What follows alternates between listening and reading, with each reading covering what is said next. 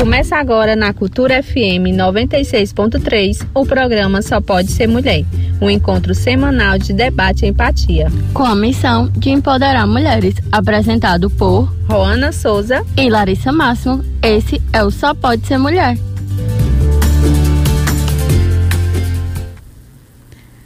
Muito boa noite. Boa noite. Boa noite, Angelito. Boa, boa noite, noite, Larissa. Boa, boa noite a quem está chegando aí. Eu vou só compartilhar aqui o link, que tem muita gente na expectativa de acompanhar o programa de hoje. Vou mandar aqui no nosso grupo Badalado do Café, na Marcha das Margaridas e também na das empreendedoras. É, Angelita, mandar aqui logo para ela, para ela poder divulgar também. E é isso, gente. Estamos no mês da mulher com as, as pautas femininas né, e feministas.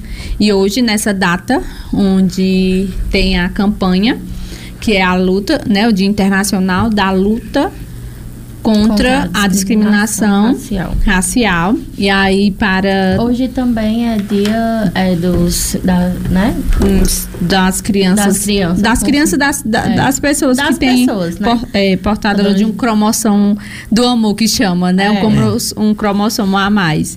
E aí é, trouxemos, convidamos aqui, é um prazer recebê-la. Sabemos que está aí a meio de uma conferência e que é muita coisa para organizar demais com todos os desafios que ela vem passando ultimamente. Então, assim, é uma honra recebê-la aqui. A gente quer agradecer desde já, agradecer é, aos nossos parceiros, patrocinadores, a Eliana Lécia, Papel e Arte, Ateliê Bibia Arte, fisioterapeuta Micaela, isso, IVE. Hiperconveniência, e Branca Cabeleireira. Isso mesmo. É, dizer já é, divulgando para vocês que amanhã vai estar tá acontecendo a conferência né, de, de saúde. Ela vai já é, divulgar melhor para vocês. Chegou o link? Chegou, Chegou, sim. né? Então vamos lá. Hoje o tema é Feminismo Negro no Brasil, Histórias, Pautas e Conquista né, Larissa? Sim. E a gente é, pesquisamos alguns marcos, alguns tópicos uhum. nessa, nessa temática para trazer. A gente trabalhou de, também uma roda de conversa lá no na Exurde. Na Exurde. É, o nosso café também levamos pautas é, voltadas para isso. E a gente vai agora ouvi-la. Quem é? Angelita, não, não só, só, pode, ser mulher. mulher. É, boa noite, é, é, Larissa, Juana, Laércio, boa, boa noite, noite, aos internautas. É, Angelita, mulher negra, né? Eu gostaria aqui de fazer minha autodescrição, mulher Fique negra, evangélica, mãe, né? Eu estou aqui usando uma blusa rosa com bordados, uma saia lilás. E isso em respeito às pessoas que não estão me vendo, principalmente os deficientes visuais. E aí, assim, é, enquanto minha formação, eu sou sanitarista, né, com atuação de formação específica em saúde pública pela URCA, sou epidemiologista, e também tem uma especialização em pesquisa e, e, e especialização em sistemas e serviços de saúde. E estou atualmente como secretária adjunta na Secretaria de Saúde e sou ativista, né, sempre fui. É, me sinto, acho que patrimônio histórico do SUS, porque desde as políticas iniciais, quando eu iniciei em 86 no serviço de saúde, eu já lutava pelas políticas, já era iniciando o processo de mudança do Sistema Único de Saúde e estou formada no SUS, trabalho para o SUS e sou conselheira de saúde sempre, desde o primeiro Conselho de Saúde em 93 e aí passa o tempo que é, que é previsto em estar no conselho. E agora atualmente no ano passado, né, eu fui eleita é, com um assento no Conselho Estadual de Saúde. E lá eu represento vários segmentos, inclusive a região do Cariri, eu represento os 45 municípios da região do Cariri dentro do Conselho Municipal de, Estadual de Saúde, onde lá dentro eu coordeno a Câmara Técnica de Vigilância em Saúde, é, eu faço parte do Conselho de o Conselho de Autarquia do, da Melhoria dos Serviços de, de, Qualidade da Saúde, é, que é considerado um dos maiores conselhos do Estado de Sará. Eu tenho meu assento lá garantido através do Conselho Estadual. Do conselho. E na região eu também faço parte da Comissão de Monitoramento das Metas do Incentivo Hospitalar, fiscalizando a, os recursos que foram através dessa política de incentivo hospitalar do Estado do Ceará. E assim, mas enquanto pessoa, eu estou aqui na luta, atrás dos nossos espaços e dizendo que a mulher negra ela tem que se empoderar e procurar e, é, ocupar os seus espaços com muita luta, mas a gente consegue. E com igualdade, né? E com igualdade. Pois é, quando é, eu cheguei lá, eles perguntou quem é a convidada de hoje. hoje é, aí eu disse, é a Angelita. Ele disse, a mulher da saúde. E a mulher da saúde, essa frase resume todo esse, esse currículo dela, que ela disse aí, de conselho, de fiscalização, de uma história que começou em 80 e... 86. Nessa e já, área. E já deixa um recado, assim, não para a pauta que propriamente ela veio falar hoje, mas deixa um recado para a gente e quanto sociedade, é, que a gente é a sociedade imediatista, né? Quer uhum. começar uma coisa hoje, quer já colher os frutos hoje. Então, ela começou lá atrás, então talvez colhendo hoje é, os assentos que devem estar. Então, traz muito esse, esse ensinamento, né? De, de que a gente tem que ter essa visão. É verdade. Com certeza, é, Larissa, porque assim, uma coisa é você viver o, processo, é, o a teoria, você aprender num banco da universidade e outra coisa é você viver o processo. Sim. Então, assim, é, eu costumo dizer aos meus e aos meus alunos, aos meus colegas de trabalho, que a minha maior homenagem quando eu morrer é quando as pessoas disserem assim: ah, que morreu uma mulher que lutou pelo sistema único de saúde, pela igualdade e pela inclusão. É, essa a, a sua luta é por a isso. e começou é em 86. 86. 86 eu entrei no Hospital São Raimundo Nonato é, como para aprender o serviço. Era diferente de hoje que você entra com estágio com uma, é, uma bagagem toda teórica uhum. e vai para aprender para a prática. Uhum.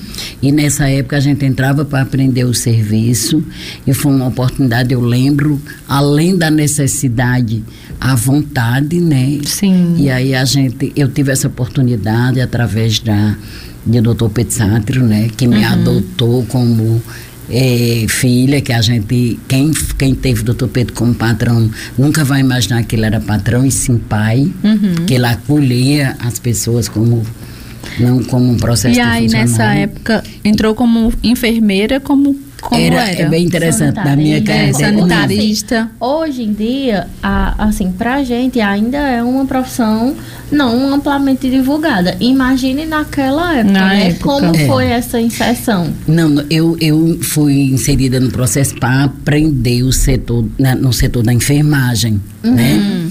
Que eu sempre tive muita vontade de, de cuidar da vida das pessoas.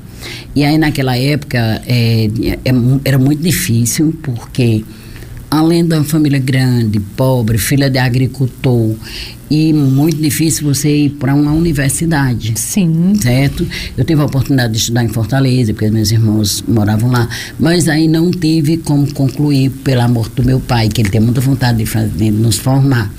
Mas ele morreu, ia fazer 15 anos, então eu tive que voltar e trabalhar. Interromper por enquanto Interromper essa... e ajudar a minha mãe. Casei muito nova, né? É, tive logo meus filhos, é, criei os filhos. No ano que nasceu meu neto, eu estava terminando a faculdade, em 2007.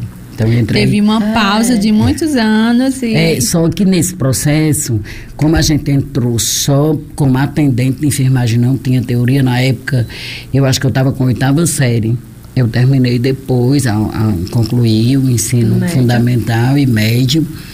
E aí foi quando é, encerrou o processo de você não podia mais ser atendente de enfermagem, tinha que fazer auxiliar de enfermagem. Uhum.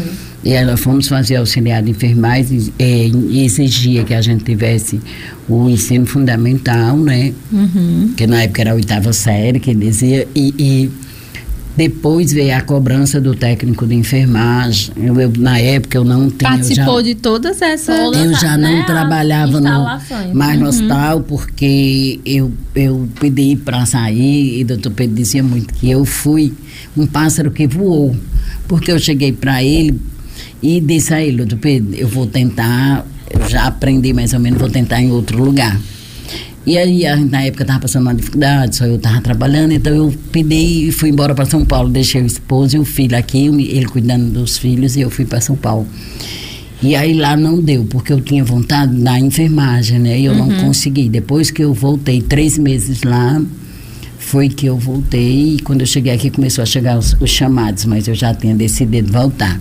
Depois uhum. fui trabalhar em Cedro, no hospital de Cedro. Trabalhei um ano e oito meses no Zumira Cedro em Aguiar. E depois trabalhei em Lavras, na Mangabeira, depois fui trabalhar em Cariús. E aí, em 2005 eu voltei, retornei ao município. Eu estou aqui no município até, até hoje. hoje, na, na questão, na, no município mesmo. Uhum. Sou concursada como técnica de enfermagem. E aí eu fui aos poucos, né? Uhum. Alice, fiz o, o técnico de enfermagem na época é, não tinha o técnico aqui, a gente tem que se eu colocar. Lembro. Eu fiz o meu auxiliar em Juazeiro, na Escola Francisca Nobre da Cruz, e depois eu trouxe a escola para cá para a gente fazer o técnico. E para que eu fizesse, eu trouxe uma universidade, Vale do, do Salgado, se não me lembro, era de Icó. Eu consegui os alunos, fiz uma negociação com a escola é, para que eu é, dentro desse processo eu tivesse o meu curso de graça, assim, eles me dessem a bolsa, porque eu não podia pagar, o técnico de enfermagem. Uhum. Daí várias escolas começaram a me. Um, entrar em contato para que eu trouxesse o curso para cá. Acho que nós formamos oito turmas de técnico de enfermagem aqui no município, em parceria com a Escola Dário, e eu trouxe a Francisca Nobre da Cruz, que eu conhecia, que era, sabia que era uma escola de responsabilidade. De confiança. De né? confiança. Então a gente teve esse processo. Aí depois teve a oportunidade já de, quando eu, em 2005, quando eu entrei no serviço de saúde, como gestão, né? É, eu tive dificuldade na época da, da que foi 2005 que eu fui coordenar o CAIS. Uhum. Então, assim, para mim foi muito difícil o processo. Uhum. E eu também enfrentei discriminação. Era isso que a gente ia perguntar. Uhum. É, tem um tópico aqui que a gente vai passar das mulheres negras no trabalho. É, dentro de toda essa sua experiência, dentro é, tanto municipal como estadual, como a nível nacional, que foi para São Paulo, é, você percebeu é, em algum momento que talvez se você fosse uma mulher branca, é, as coisas teriam mais uma facilidade, é, teve resistência de algum funcionário seu, porque aí você foi é, para o CAIS na, no, no, lugar de gestão.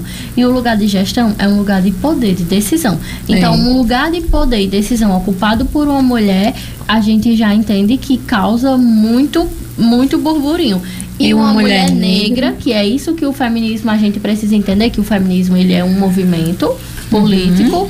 mas que ele tem várias nuances, porque eu como mulher branca cis é, hétero, não posso falar de uma mulher negra cis. E também não posso falar com uma mulher trans e assim vai. E aí a gente precisa.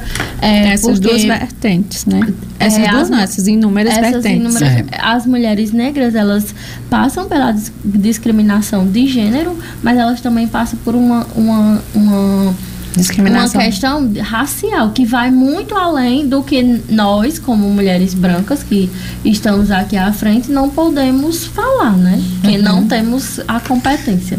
É, a gente, a mulher negra, ela, eu costumo dizer que ela sofre duas vezes, por ser mulher por já ter uhum. né, a discriminação por ser mulher e quando ela é negra aí que ela tem. Então assim, eu tive sim dificuldade. Primeiro, é, eu saio de um processo de subordinada, onde eu tive toda a minha vivência, trabalhei com todos os profissionais aqui, como é, subordinada, uhum, né? Uhum. E de repente eu volto, né, na, no cargo de coordenação. E eu lembro muito bem, assim, eu não vou citar nome, mas eu lembro de, uma, de um fato que eu fiz, isso eu já era formada. E aí você imagine o tanto que eu sofri quando eu não era, que foi o que me levou Sim, a uma universidade. Sim, a questão de, uhum, duvidar, de né? duvidar, de não achar Exatamente. que você teria mérito suficiente. É, e na época eu lembro que é, o, o, tanto o prefeito como o secretário da época, eu fui várias vezes entregar o cargo eu lembro que o secretário é muito, muito acolhedor, muito amigo, que já é, dorme no Senhor, né? Uhum. E aí ele dizia assim para mim: volte, o cargo foi dado a você, você vai conseguir. E sempre me dava essa força. Então, eu tive teve... muitas pessoas que uhum. acreditaram e que diziam que eu ia conseguir.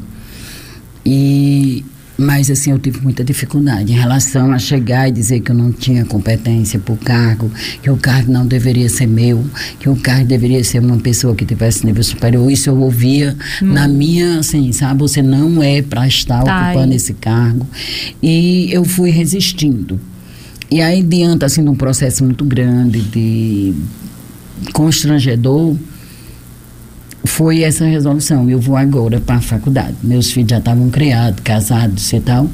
E aí foi quando eu tomei a decisão de ir para a universidade e tinha esse curso na URCA. E como eu já estava em gestão, eu fui procurar, fiz o vestibular, passei numa boa, é, numa boa colocação. E quando eu assumi, ainda houve as indiretas, não tinha capacidade. Como é que passou na, no vestibular, entendeu? E uhum. aí veio isso. É, eu não falo isso e não conto isso como assim um, é experiência. Eu, eu, vivi na pele quantas e quantas vezes eu não chorei, uhum. né? E até eu lembro que eu fiquei num processo tão grande que eu, quando eu ia assinar meu nome, eu tinha a impressão que eu ia assinar errado pela opressão que eu passei. Chegou a esse nível? Eu cheguei a esse nível. Mas aí, assim, primeiramente eu tenho muita fé em Deus. Uhum. E eu acho que a gente consegue quando a gente tem fé em Deus, quando a gente entrega a Deus e vai à luta, né? Uhum. E eu superei e fui à luta. Então, assim, é, passar nesse vestibular, assumir essa faculdade com tanta dificuldade, muita dificuldade, foi sofrido. Já é difícil você ter dentro, que sair. Dentro do, do campo acadêmico, é, tu, é, como tu falou, né? Tu já tinha filho, já era casada. Já teve algum preconceito no sentido de tipo ser mulher mais velha? Ou não teve de algum forma tipo nenhuma. acolhimento? Era, Porque tem né às vezes era eu tinha eu tinha aluno hoje eles são tem uns, ou tinha colega que eles depois mudaram de profissão. Uhum que eu acho que na turma tem três que continuou no trabalho, outros mudaram, foram fazer enfermagem, tudo. Uhum. Era mais assim, se reafirmando ainda profissionalmente uhum. e fizeram o curso. Aí lá tiveram outras, outras percepções muito novas e foram. Aí tinha um médico hoje ele é médico. E ele era assim, me, era como se eu fosse a mãezona dele. Ele com uhum. 18 anos, sabe, assim, todo não entendia o processo. E aí eu dava um apoio, você vai conseguir, vamos sim que você vai fazer. Ele queria desistir, porque ele achava difícil o sistema de saúde. E aí a gente tinha esse processo. E minha turma foi muito bacana, assim, eu nem estava no processo, eles é, me escolheram como aluna homenageada para receber o, o, o, canudo por toda a turma. Ainda homenagearam o prefeito daqui para ser o patrono por mim. Então, assim, teve essa acolhida uhum. muito grande. Eu não tive dificuldade na faculdade. É, por exemplo, assim. nesses dias a gente viu que uma mulher de 40 anos, que é uma mulher considerada nova, uma mulher. Com 40 anos. Eu entrei aos uma... 45 anos na universidade. E aquelas meninas, que eu chamo de menina, para fazer uma coisa dessa, é, é, aquele vídeo altamente constrangedor. Foi Mãe também, ela fez Porque a faculdade tem, né, dela. Questão, a gente era, né, menino já e ela fez aos 33. E eu estava começando, conversando com as meninas hoje, que eu disse assim, que o estudo, na época, quando a mãe decidiu fazer a faculdade, foi o que tirou a gente daquela situação difícil né? E assim, foi muitos desafios. Então, assim, ela era serviços gerais. E aí, é como a Angelita disse, antes era muito difícil você concluir o ensino médio, aquelas etapas. Então, ela terminou, aí ela fez essa faculdade. Essas faculdades, as primeiras que vieram, que era todo sábado, ela fez, se formou, aí passou no concurso. Então, o estudo, a educação, ela foi, ela transformou Transforma. a nossa vida. É, o, a educação, a gente até já falou várias vezes aqui, né? E sempre pontua que a educação é o meio um transformador social, né? Exatamente. Um Inúmeras vezes ela, sociais. como mulher negra também, ela compartilhava das pessoas duvidarem da idade e 33 anos, que é a minha idade hoje, que é uma pessoa jovem, né? E jovem, aí a gente jovem. volta para a questão de é, o quanto as pessoas não se percebem no lugar de privilégio. É, Porque é. hoje a gente, né, eu e Rona, ter essa tipo, ter essa formatura com essa idade, tá nesse processo, é, quantas é um né? pessoas né? tiveram é, esse privilégio de estudar. Porque às vezes a gente vê muita gente é, mangando de pessoas mais velhas que escrevem no Facebook errado, tudo uhum, junto, caixa pessoas, alta. Caixa, mas uhum. aí as pessoas não se colocam num lugar de privilégio. O tamanho do privilégio que a, a, pessoa é tão egocêntrica assim que não percebe o mundo ao redor, uhum. para além da sua bolha, que acredita que todo mundo tem acesso a estudo, que todo mundo tem acesso à leitura, que todo mundo tem um hábito e As mesmas oportunidades para para ler, pra porque ler. ler é caro, é. quem lê é caro. Porque então, hoje tem, tudo isso. tem adolescente e crianças que só estudam, eu digo assim, só estudo, não é dizendo que estudar é fácil e é tranquilo, ah. mas tem a oportunidade de só exercer aquela tarefa de estudar, que nem eu digo a Eva, eu digo, tu tem oito anos e tu, a tua tarefa é só estudar. Eu com oito anos, eu já tinha minhas obrigações e eu comecei a trabalhar com 13, então você já não vai precisar trabalhar com 13, então você já está um passo à frente, um passo bem largo, né, na é. minha frente. Então, isso ajuda muito na trajetória de uma pessoa que quer estudar. Com Ela já vai ter um privilégio mais do que eu. Com certeza. E hoje, assim, eu trago aqui a experiência que eu tenho, é, a diferença em relação à minha educação, meu tempo de, de educação, do, a dos meus filhos. Uma entendeu? grande diferença, né? Que assim, hoje eles tiveram a oportunidade de estudar no melhor colégio, um dos filhos de todos os meus colegas médicos estudava, que era no São Raimundo Nonato. Uhum. Teve dificuldade? Teve. Eu cheguei a trabalhar na biblioteca do Colégio São Raimundo Nonato à noite para um... custear os estudos dos meus filhos. Me arrependo de jeito nenhum. E aí, quando compara-se hoje a, a essa vivência do meu filho para os meus netos, eu já vejo uma grande diferença. Outra diferença. Hoje, hoje eu vejo, a minha neta tem o privilégio, estuda também no Colégio São Raimundo Donato como pai, e mas aí hoje tem um pai, tem uma mãe, assim, os profissionais que estão é, ali atentos ao estudo dela, vai para o colégio de manhã, tem um reforço Nossa. à tarde, e assim, tem toda, tem academia, tem direito a tudo, tudo. que ela, ela diz que tem uma agenda lotadíssimo. lotadíssimo. E ela realmente é, ela tem é uma agenda bem engraçada. E assim, falando de Bela, é, eu tenho muito orgulho que eu não tive filha, né? Uhum. E era assim, ver o neto veio um menino e eu achava assim que eu não ia ter. Uma menina. Como, menina. como dizer como seria assim. Uhum. Eu no futuro. Uhum. E aí Deus me dá um presente, Isabela. Isabela, ela tem ela não tem só aquela aparência física, porque ela tem muito da mãe, mas tem muito do pai. Mas é ela é, pensar as coisas que eu penso. Isabela, com oito anos, ela, se você perguntar, Isabela, aí a sua identidade de gênero, a sua. Entendeu? Ela já ela é sabe é muito o que, bem é que resolvida. ela é, bem resolvida. É cacheada, ela é negra, linda. é cacheada, linda. Ela, é ela está na defesa, ela participa comigo de tudo. E ela diz que tudo o que eu tenho, eu tenho uma pasta de certificado. Ela disse, ela pega essa pasta, Larissa, assim, hum. com muito orgulho. E assim, me emociona muito quando ela diz: Eu vou guardar deu uma atestado esse ano que ela vai ter que guardar, guardar fazer um museu, um né? Museu, pra, Angélica. Pra ela guardar minhas memórias. Ela disse que vai guardar foto, que vai guardar tudo que é meu. É, ela tem essa ligação forte, muito, muito forte. grande comigo e com o ativismo. Ela é ativista, ela não é... aceita que ninguém. Mas ah, isso é muito assim, bom, né? Diminua, porque ela tem aquela coisa muito bem resolvida. É Graças orgulho, a Deus, né? é o maior orgulho, porque assim, eu não tive, a gente tem uma dificuldade muito grande. Eu tenho sobrinhas de várias formações, de todas as cores, eu uhum. tenho, né? E assim, tem sobrinha é, na saúde, tem na tenho, de, beleza. Tenho, tenho médica, tenho advogada, tenho juíza, tenho um monte de, de formações na minha, porque eu tenho muita sobrinha, que é a família é muito grande. E assim, mas eu ainda sinto falta da, desse ativismo, desse reconhecimento de mulher negra, do empoderamento. Eu sou negra, eu sou, eu, sabe? E Mas, aí é. vem Isabela com isso. Real, Outra geração, né? né? Entendeu?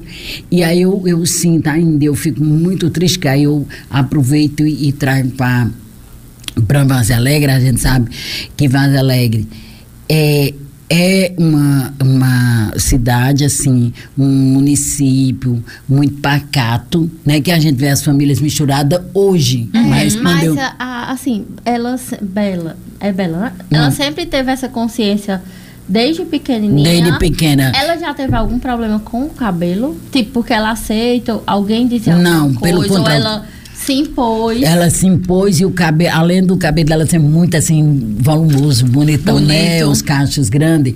Ela tem, eu lembro que quando ela era pequenininha, ela tinha um cristãozinho, que era um desenho que ela assistia, que é bíblico. O hum. cristãozinho.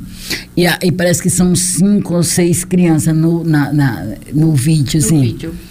E aí tinha uma do cabelo encaixeado, ela, e, e, ela dizia que era ela. Ela sempre disse. Se identificava. A representatividade, né? né? Que era ela. O cabelo e a cor. Ela sempre escolheu o cristãozinho, a, a, a menina ela negra. Sempre teve ela teve essa ela identificação. E eu acho que aí conta o fortalecimento do pai, da mãe também que acompanha ela. Eu, é, ela, por ser profissional da, de, de salão, ela sempre compartilha os cuidados com o caixa e sempre é. Fortalecendo. Tudo isso é. É, faz parte desse processo faz dela parte. se aceitar e de, dela ser orgulhosa. E, e você, a é. inspiração, a maior inspiração dela, não é? é e como eu, eu vinha dizendo, Larissa, Vaz Alegre é uma cidade pacata de famílias Sim. tradicionais. Sim, né? Vaz Alegre, quando eu cheguei aqui, a gente tinha assim, era, era todas as famílias. E ainda é bem interessante que cada população é uma família, né? É, é um sobrenome, é, sobrenome, é uma família. É uma representatividade então, assim, ali. Isso dificulta muito o processo do, da mulher negra, do homem negro, que a gente fala mulher, mas quando eu falo mulher, o, o homem também uhum. sofre o mesmo preconceito, né? Uhum. E aí, mais, diferente da mulher, porque ela já agrega já mais coisas. Já tem preconceito da, de é, ser mulher. De né? ser mulher. E aí a gente, mas a, a, a questão da, da, da, do empoderamento da mulher negra em Vaz Alegre, ela ainda é muito silenciosa. Ela é muito tímida. Uhum. Entendeu? Você vê, não é só em Valeg, mas assim, a gente ainda tem no Brasil todo uma dificuldade de identificação racial. Uhum. Porque lá tá pardo. É pardo, branco, amarelo e era negro e agora é preto, né? Uhum. É, é preto. Sim, é. Né? E aí as pessoas vão logo pro pardo, tanto branco que não, que não é totalmente branco. Que não é né? totalmente branco, ele vai pro pardo. Mas quando ele é mais para cor branca, ele vai botar, se identificar como branco. Até porque a gente tem, Larissa, a questão da saúde, uhum. né? A divisão de saúde. Tem doenças que eu tenho, que tem predisposição para ter, uhum. entendeu? Tem uhum. outras que eu não tenho. E quando a gente traz para a epidemiologia eh, de, nessa, nessa questão de cor, em raça, a gente peca porque você não está diretamente identificada como negro. E aí eu vivo falando com as minhas sobrinhas em relação a isso. Você tem que se identificar negro.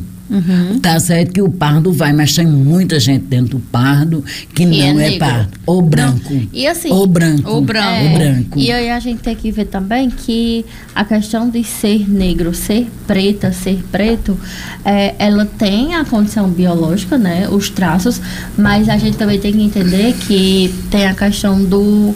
É um contexto. É um não é contexto. é apenas só a cor da pele. Tem, às vezes tem gente, por exemplo, eu tenho convivência. Marina Jane e Heloísa, que são as gêmeas de Jane e Kenya. Elas são brancas, brancas, brancas. Só que o contexto e, e a genética dela é do povo da Bahia. O pai dela é de Salvador. E ela tem um cabelo é, cacheado. Cache, muito cacheado que, que remete ao negro. Mas se você olhar para ela, você não vai identificar ela como uma mulher negra. Mas e ela... aí a importância de você entender que não é só a cor, né? É, é muito importante a pessoa se reconhecer. Por exemplo, eu tenho uma sobrinha que ela, quando ela estava na universidade, faz muito tempo que eu não a vejo. Uhum. Ela é médica, a irmã dela é, é desembargadora. E ela, é, ela dizia, tia, eu, eu não vou deixar de entender que eu sou negra, eu estou numa pele branca porque minha mãe é de família branca. Uhum. Mas meu pai é toda de família negra, que o avô dela é que é meu irmão. Sim. Então ela sempre se reconheceu Como? negra, até ela teve dificuldade, que o pessoal achava que ela tinha botado, colocado. Porque ela queria. Não, porque cota. queria a cota. Uhum. Né? E não por ela se identificar como, como, uma, uma, como uma mulher, mulher negra, negra, né? Entendi. Então, assim, ela dizia, ela dizia, é muito presente. Sim, que ela não precisou dar cota e não, mas ela, quando ela disse e mostrou o pai dela, o avô dela é meu irmão. Aí uhum. assim, para você ver uma misturada. A mãe dela de olho verde e o pai de olho verde, que minha cunhada era, tinha uhum. a família de, de loiros de, de olho verde. E entendeu? Ela assim, nasceu... E ela nasceu, ela nasceram loira de, de olho verde, entendeu? Uhum. E assim, aí tem essa, toda essa misturada, Minha porque hoje também, a gente não tem avô. mais nenhuma família pura. pura. Não temos, que assim, tem a misturada. Quando teve a história da Segunda Guerra, não existia. Não existia é que a guerra foi basicamente por uma raça pura. E aí não existia, imagina hoje, no contexto misturado. que a gente... E que a gente sabe, né, que, é, que já vinha da, do tempo dos escravos, né, que as, as negras tinham que servir os seus Sim, senhores para uhum, procriarem. Uhum, e aí, aí onde iniciou toda a mistura cultural e, e popular. Do Brasil, né? O Brasil é todo mestiço, tem toda essa história da, da, das misturas de raças. Mas assim, eu trago muito isso. Estou muito feliz, Ana, porque é, a gente identificou uma, uma população de mulheres quilombola no, no, município e a gente está trabalhando essa população, que é as mulheres quilombolas no sítio Panelas. Hum. A gente está é, efetivando a associação delas, que a gente pretende trabalhar os artesanatos com lá com elas. Elas tiveram dificuldade para se reconhecer? enquanto mulheres quilombolas, negras? Não, elas ficaram assim sem entender muito o quilombola, porque uhum. o quilombola ele não é muito usado. Ele vem de família tradicional, criada naquela mesma população com o mesmo costume. Hum. E aqui em Vanzaleg é a única população que temos que ainda são existe, né? Que existe, que ainda assim tá lá pai, avô, mãe, o que vai estar tá inserido lá é os que casam com outra população, mas eles moram tradicionalmente lá, então eles são considerados ainda quilombola, que a gente tinha da população do sítio Barreiro, mas com a construção do açude ela veio se desfazer. Porque né? rompeu, né? Rompeu e eles tiveram que vir aqui para a cidade. Uhum. E aí fez a mistura de sítios e acabou a população de Barreiros, que eles também entravam que era o Barreiro Vizinho Piripiri. Uhum. Era uma população negra lá também. E aí elas não tiveram só tiveram dificuldade em identificar o que era o quilombola. Sim. Ela já toda a questão é, do preconceito, elas sofreram até foi nessa época foi uma roda de conversa que eu resolvi fazer com as mulheres negras de lá através uhum. da agente de saúde Titica, né? Eu pedi o apoio dela porque eu não conhecia. Uhum. Eu tinha conhecido assim exploradicamente, mas eu não conhecia no contexto. No contexto. E aí a, a Titica organizou enquanto agente de saúde e a gente fez essa roda de conversa, com café da tarde, a gente teve vários patrocinadores, brinde e tal, e a gente teve uma conversa é, Até em relação à população é importante esse momento para não chegar de supetão, né? Porque nem sempre é, vai chegar de forma, pode soar de forma agressiva, como ela é. disse que tem mulheres que ainda não se identificam como Exatamente. mulheres negras. Ninguém sabe o porquê, assim, de fato. Assim, algumas situações a gente é, sabe. A, é, algumas situações a gente sabe. A gente sabe que acredito que é, com, é a mesma acredito assim não na mesma proporção né que fique claro mas acredito que se reconhecer de, se afirmar eu sou uma mulher negra é quase assim bem tendo um abismo bem grande é quando a gente diz que é feminista né existe é. uma resistência de dizer eu sou feminista eu defendo então se reconhecer como mulher negra é é revolucionário, né? É um ato Com político. É. Uhum. é. uma mulher que se diz eu sou uma mulher negra, ela está praticando um ato político, não é pelo contexto mesmo histórico que a gente tem é, de como as mulheres elas, elas eram impostas tanto no trabalho como a, é, a mulher negra ela passou muito, muitos anos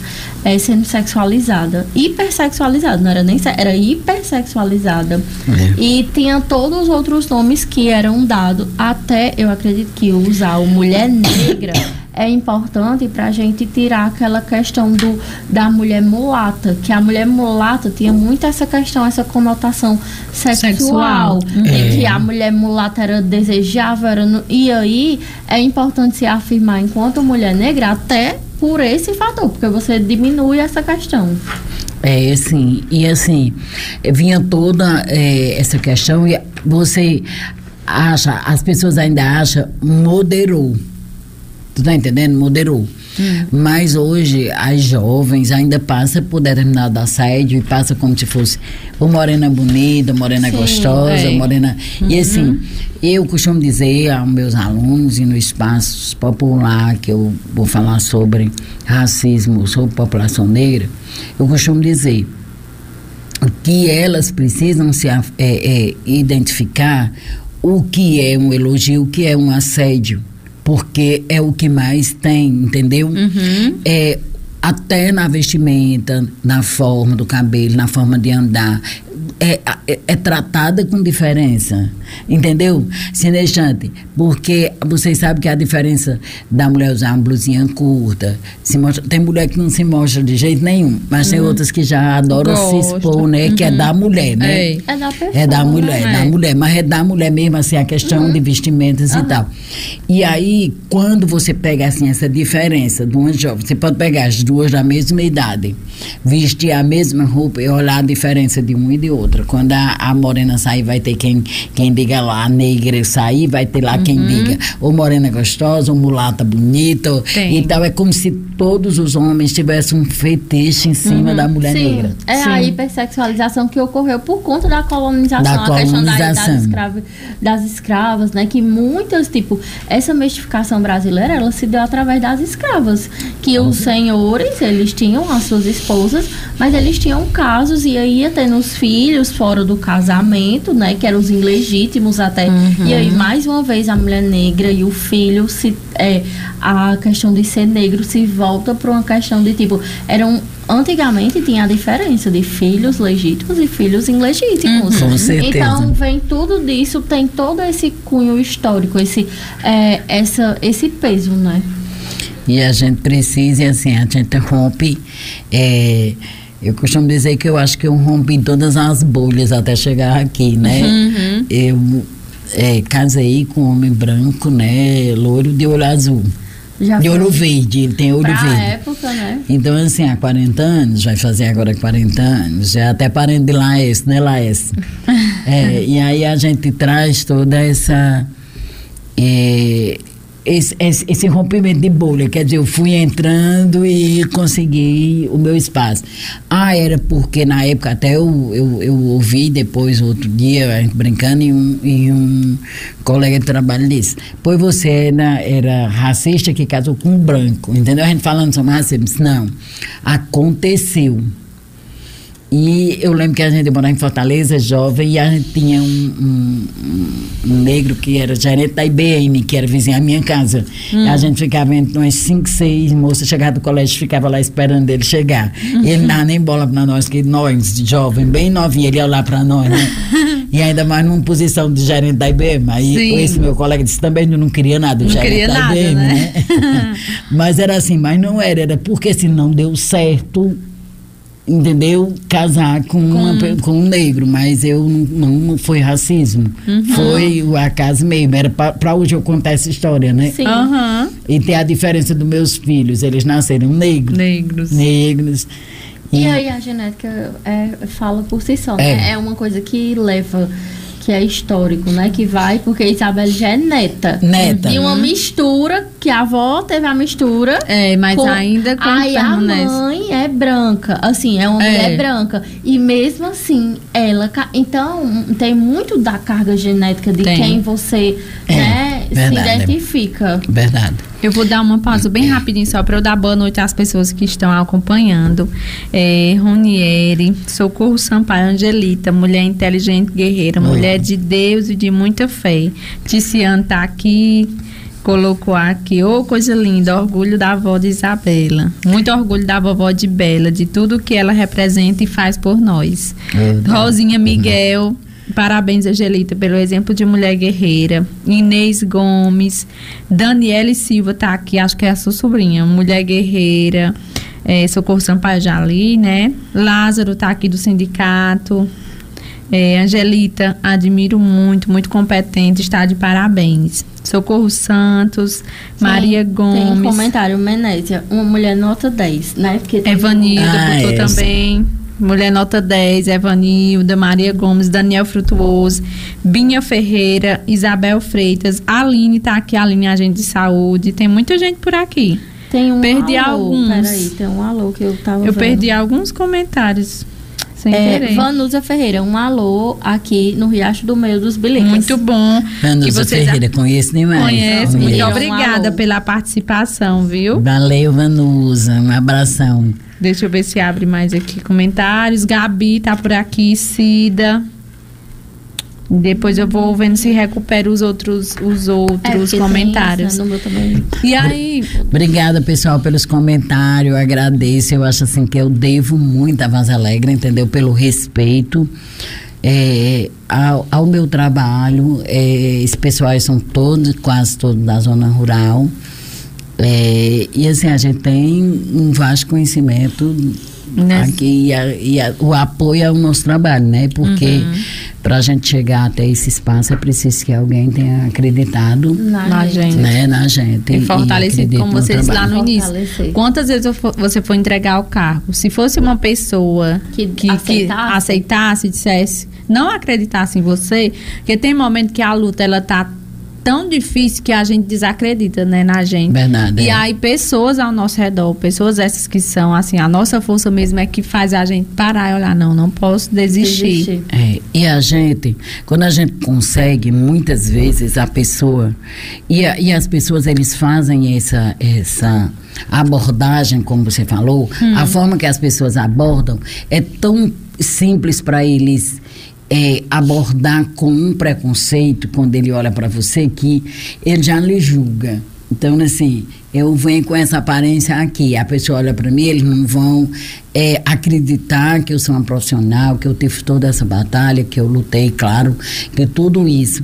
Como eu disse, eu tenho uma grande afirmação e a confiança em Deus. Eu creio e acredito, assim, que é, Deus esteve presente em toda a minha vida, a minha fé, entendeu? Uhum. Mas, acima de tudo, é, assim, você vê que você precisa ter força para uhum. aceitar as, as, discriminações, porque a pessoa olha na sua cara e ele já lhe julga. Quando você vem ali, ele já diz. Era isso que eu ia perguntar. Se, por exemplo, você é uma mulher negra que tem uma influência direta com a neta, né? Porque é a representatividade mais próxima que ela tem. Uhum. E aí, que bom que ela tem uma representatividade dentro de casa e forte. Porque às vezes a gente tem mulheres negras, mas que não tem essa aceitação de eu sou uma mulher negra e tudo mais. É, eu, eu acredito que isso influencia muito em como ela é hoje, né? De já ser decidida e tudo mais. Tem da personalidade, mas tem disso. Ela já relatou alguma ela já relatou alguma situação que você viu que foi discriminação e ela sentiu, percebeu, identificou, porque ela é muito nova. E aí a gente fala disso, da questão da mulher negra, porque como Juana já falou, Eva ama super-heróis. E aí ela sofre discriminação porque super-heróis é de menina. Então a gente traz essa vivência é, da. E assim, não existe criança racista não existe, né? Não existe. É, são os adultos racistas. que, né, que fazem isso. Então, ela já, tipo, alguma vez já relatou, não entendeu, precisou dessa representatividade, tipo, tirar uma dúvida, uma explicação para entender o lugar dela? É, ela já uma época ela chegou para mim e disse assim, foi muito interessante, acho que foi 2019, no 2020. Ela chegou para mim e disse que escreveu um livro. Vamos escrever um livro e eu perguntei é, o que era esse livro. Ela disse sobre as cores das pessoas. E eu lembro que eu pensei assim: hoje ela vai escrever o que sobre as cores das pessoas? E ela tinha a mania de tudo que eu ia fazer, ela dizia que ia me ensinar. É, ou ela era minha professora, uhum. entendeu? Uhum. E aí. É, a gente tem um acordo, eu e a mãe dela, para final de semana, o sábado eu fico com ela, domingo a mãe fica. E aí ela pegava uma caneta e disse que estava escrevendo. Ela fazia, hoje ela sabe escrever, mas ela não sabia. Ela riscava umas linhazinhas como se ela estivesse anotando. E eu disse, vai escrevendo aí que eu vou já ver o que é que você escreveu sobre as cores das pessoas. Eu, ela terminou, pronto, pronto, vamos dizer aqui. Aí ela disse, vó, eu não posso ser a cor que eu quiser. Eu disse, pode. Ela disse, por quê? Meu pai é negro, minha mãe é loura, meu avô é branco, do olho verde e tal. E, e, e me surpreendeu demais. E eu perguntei por que é que ela estava fazendo essa diferença e comparando. Uhum. Ela não chegou a dizer o que era, mas ela decidiu que ela poderia ser a cor que ela quisesse. Ela escolheu ser negra. Uhum. Entendeu? E, e de uhum. fato, é a mesma reafirmação da minha sobrinha, que é médica, que disse que ela poderia fazer a mesma coisa. E aí ela, ela, ela, ela já fortaleceu aquela questão em relação a, a ser negro ser ou não. Negra. É, aí eu falo também do. Eu falo muito de Bela, mas eu falo do meu neto. Hum. O meu neto, a mãe também é de uma família tradicional branca, né? E ele é mais claro do que nós. Ele já puxa mais para a mãe. Uhum. E ele se entende como negro por, por conta do pai, uhum. entendeu? Ele não chega a ser ativista como Isabela, assim dizer e tal. E mas tal. ele se reconhece. Ele se reconhece. É resolvido me contar isso também. É, mas ele tem a timidez, ser homem. É, homem mais, é mais. Às vezes o preconceito também. É. As outras pessoas de tipo assim, né, de não reconhecer o lugar dele. É, uhum. E ele está muito interessante, o cabelo dele é liso né? O cabelo dele é liso. E ele veio agora esses dias lá em casa e ele estava usando, até usou os meus cremes e levou os meus cremes para cabelo é, cacheado, cacheado, né? E ele levou e, e tá usando, e ele usa o cabelo dele, aquela parte assim cortada aqui, e esse aqui cacheado que ele quer futuramente fazer as trancinhas. Uhum. As trancinhas. Entendeu? Então, seja, então é porque então ele, se reconhece. realmente. Foi, eu achei muito interessante porque eu não cobro isso deles, eu deixo que eles fiquem à vontade. Uhum. Eu sou ativista, ele bota muito, tem muito orgulho da minha avó porque é ativista e fica na luta. Uhum. Então, assim, ele também se reconhece. Hoje ele está com 16 anos. Já tem 16 e, anos. É, tem 16 anos, meu neto. E assim, ele, ele poderia muito bem dizer que ele era branco, porque ele é bem mais claro do que a gente. A mãe dele é branca branca. Mas ele se reconhece. Ele, ele se reconhece. Porque tem um, eu acho que essa representatividade é muito importante. E aí eu vou para uma última pergunta assim da minha parte, que é a questão dos direitos reprodutivos. É, e aí a gente vai linkar com a questão do SUS, da, dessa questão. É, uhum. É, a gente é, se percebe muito é, que as filas do SUS por conta do assim tem um ah, historicamente as pessoas negras elas são de classes menos favorecidas de acordo com a nossa história de colonização e aí a gente percebe muito é, quando a gente vai analisar os índices que foi quando eu trouxe trouxe esse dado é, de mulheres negras morrendo em clínicas de aborto clandestina e mulheres brancas que fazem abortos em clínicas particulares com má tranquilidade.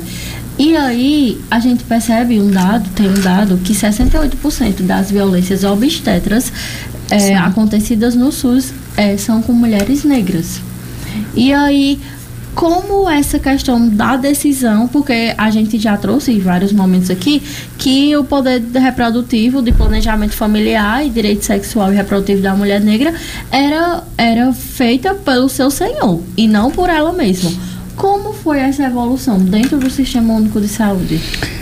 É, já tem as garantias, já tem algum espaço que acontece. Agora é muito lento. É uhum. É muito lento, né? Você vê que a mulher morre mais, o, o óbito materno vem mais pela mulher negra quando você vem para a epidemiologia, né? Uhum. Mas assim, hoje é essa luta.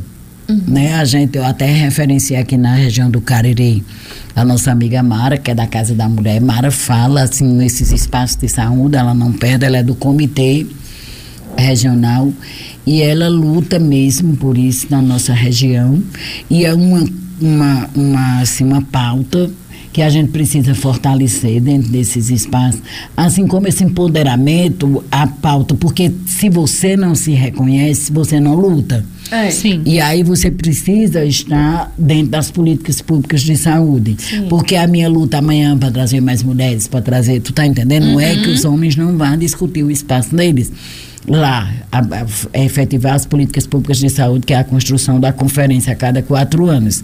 Mas aqui, neste ano, as mulheres saem nessa desvantagem, elas precisam conhecer quais são a, a construção. Porque até a mulher negra que sabe, né, é para saber ou é para ser instruída, qual é as predisposições genéticas que ela podem ter mais ou menos, né? É. Uhum. E assim, é, é, é, é essa construção, essa luta. É, mas assim, a gente já ganhou muito esse espaço de poder falar. Sim. De falar. É, só trazendo um fato assim bem interessante, em 2000 e não lembro se 2008, eu tenho até a comenda. 2007 eu tenho lá. E eu recebi, é, a gente estava fazendo a Marcha das Foi 2007, que foi o primeiro, a, a primeira, a participação minha na Marcha das da Margaridas. Da marcha. Da marcha. Eu estava na conferência, eu estava lá na Conferência Nacional de Saúde ah. e nós fomos olhar a abertura da Marcha das Margaridas. Mas no mesmo horário a gente abriu e já foi embora, ah, embora. E aí mas eu construí todinha com, com ah. na época era Irismar que estava à frente, Irismar Moreira, né? Um grande abraço, Irismar, se você estiver nos ouvindo. É uma grande, foi uma grande ativista, assim, ainda é, mas ela está mais tímida. Hoje é Francine, né? A frente, é, Francine Siete. E aí a gente, era na época Irismar. E eu lembro que ela estava fazendo a, a, a, a lista de convidados. E aí eu lembro que ela olhou assim para mim, bem engraçada, e disse é, eu vou botar você representando, você vai ser convidada para representar a Secretaria de Saúde. E aí eu disse para ela, não, eu quero representar a mulher negra em Festa Alegrense. Então, quando ela chamou lá no microfone, a plateia assim se assustou e a mesa também. Uhum. Porque eu acho que nunca tinham visto assim ou, ou, acharam como uma discriminação Sim. ou que não era para fazer, entendeu? Mas é porque você queria representar Eu a mulher negra, esse espaço e dizer que era e de fortalecer. fortalecer. E não, então assim, e não representar um órgão, um setor que era Pronto, seria a saúde. Eu tenho muito orgulho de representar a Secretaria claro, de Saúde em todo nesse... espaço. Mas lá seria um espaço popular que a gente estava discutindo uma, as políticas públicas de mulheres e eu não via a representação, entendeu? Então, tinha uhum. as mulheres trabalhadoras rurais, tinha a agricultura familiar, tinha cada um tinha lá a sua representação. Mas quando ela terminou de formar, não tinha. Não tinha. Disse, então, causou... Escolha uma profissional e você bota para representar a, a saúde. saúde. Mas eu quero representar a mulher negra, fazer alegria. E assim, eu, eu lembro que foi assim um olhar bem assim, como se. Assustado, porque eu acho que né? foi a primeira vez, eu não sei como. Mas foi são... a mesma reação do pessoal na Câmara, já muitas pessoas dizem que não gostou da forma que Pedro Bitu falou. Hum. Lembra que ele disse? Uhum. A negona. Pedro sempre me tratou assim. E Pronto. ele disse lá. Nessa, eu chamo ela assim porque. Né? Na época, é, nós fomos em 2007. Nós conhecíamos, mas não tinha professor Pedro para lá, Angelita para lá. Mas nós tivemos a oportunidade de sair como delegado, na época, eu não lembro qual era a conferência, qual era o, o, o, o número que hoje nós estamos na 17 nacional e nós estamos na décima do estado e a nona de Vaz Alegre, mas na época eu não lembro, 2007. E aí nós fomos, saímos daqui como delegado, tivemos a viagem para Fortaleza, passamos três dias lá. Nessa época foi 11 pessoas daqui de Vaz Alegre. é, e Pedrinho de Omar e, e, e, eu fomos escolhidos como delegado para nacional, lá na estadual. E aí já criou esse vínculo, a gente já então, esse ficava... negona foi é. construído. Discutia, é? até a gente brincava que eram nós temos fotos, o município na época fez umas camisas, nós tínhamos uma camisa para cada dia lá no congresso, levamos a bandeira do, de Vaz Alegre, e lá e a gente, nós ficamos, começou bem interessante, porque era a negona a baixinha, que era de Omar, que ela sempre ficava, sabe? E uhum. o galego, que era ele, nós, era esse um o nosso apelido, tratamento. Né? Era, a aí gerou uma amizade. Ele vai dizer assim, cadê a negona? Eu digo, cadê o galego? Entendeu? Assim, ah, então essa troca. Então não foi Porque hoje forma... eu também chegar e não lhe conhecer ele chamado galego, eu tô violando a sua, sim, né? Eu tô sim, violentando uhum. você. Porque você nem me conhece, não sabe como é que eu gosto de, de ser, é, ser né? identificada. De ser chamada. Infelizmente o nosso tempo tá acabando, mas é que assim, não só nessa área como... É, é, Larissa trouxe esse, esse dado do aborto, mas a gente sabe que é, as ações, as primeiras ações feministas só tinham mais, eram mulheres brancas, aí aos poucos elas foram chegando na mídia a gente vem, vem dessa evolução de mulheres na mídia, no jornal Maju, hoje no Fantástico, é, eu acho é grandioso para as mulheres. No domingo, fantástico, que o, o Brasil para para assistir. Então, que bom, as coisas estão andando. Tem que melhorar, tem que melhorar. E aí a gente sabe que nas taxas do feminicídio, o maior número são de mulheres negras. É, a gente sabe também que, como Larissa disse, essa taxa de aborto, as oportunidades não são as mesmas no mercado mercado de trabalho, infelizmente, a gente tem que mudar isso, porque a gente não pode olhar é, é, como a Angélica disse aqui, é, ela teve que provar que ela era boa naquilo, ela teve que procurar uma formação e mesmo assim as pessoas ficaram, ficavam ali é, perguntando, duvidando, né? duvidando. Né? E assim é um vasto assunto que a gente não consegue trazer em uma hora, mas que a gente sempre busca aprender diariamente. Não só pode ser mulher no café consultoria. E a gente quer agradecer a todo mundo que acompanhou aqui. Tem muita gente, viu? Muito Você é muito, muito reconhecida, muito amada, e não é por. Que bom, obrigada. E ó, Cícera tá por aqui, a Aline colocou assim. Hoje o programa deveria ser mais tempo. Muito bom ouvir histórias de luta e que hoje pode se dizer que foi vencida com muita determinação, força e coragem. A palavra de hoje é coragem. Se ela não tivesse tido a coragem de continuar e nunca desistir, hoje não estaríamos testemunhando uma, uma história de uma mulher de muita superação. É a Aline, que é a CS do Riachim. Oi, Aline, obrigada. Verdade, Aline, mas assim, eu reconheço também uma lutadora, viu? Tem umas Mulheres que eu. Ó, oh, Gorete chegou aqui, que é minha madrinha, Gorete Souza. É, Pedro Gomes está aqui, Menezes. Angelita fala sobre o SUS com muita propriedade. Fica a dica. então, muito obrigada. É, a gente passa muito rápido, né, o programa. Muito e rápido. fique à vontade aí para é, agradecer, deixar a sua mensagem. Mensagem para as mulheres. É, é Temos três minutinhos, mas dá tempo. É Pronto. Eu, eu agradeço demais a oportunidade. Precisamos sim falar, Ana. Precisamos fazer um trabalho aqui no município que envolva esses jovens que estão iniciando e que traga para a universidade, onde eu fiquei muito feliz com o Jornal Nacional, né? Na inclusão de negros na pesquisa, certo? E assim, quando a gente chega, como eu disse a vocês, o pessoal já olha para a gente julgando que você não é capaz, que você não tem capacidade. É ir à luta e provar é, não deixar ninguém é, diminuir, achar que porque você é mulher, porque você é negra, você não vai conseguir. É, tem muitas coisas ainda que a gente não conseguiu, como a questão da igualdade salarial, entendeu? Se é na mulher tem a diferença, imagina na mulher negra, uhum. é muito visto.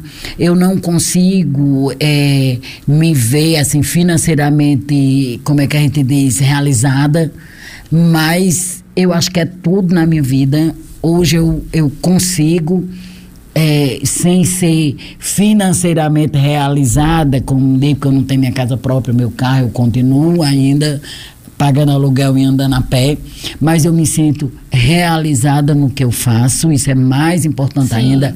Fui questionado um dia, outro dia por isso, eu disse: você já pensou que em agradecer. Eu agradeço todos os dias a Deus que Ele está me dando a oportunidade de ter com que manter isso. Sim. A minha moradia, sabe? O meu deslocamento, a minha alimentação e da minha família.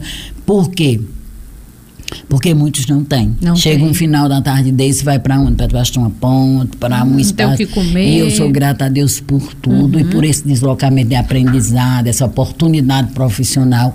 Isso, é, isso aqui não vai me tirar nunca. Vai ficar para o Museu de Bela. É, Mas- e a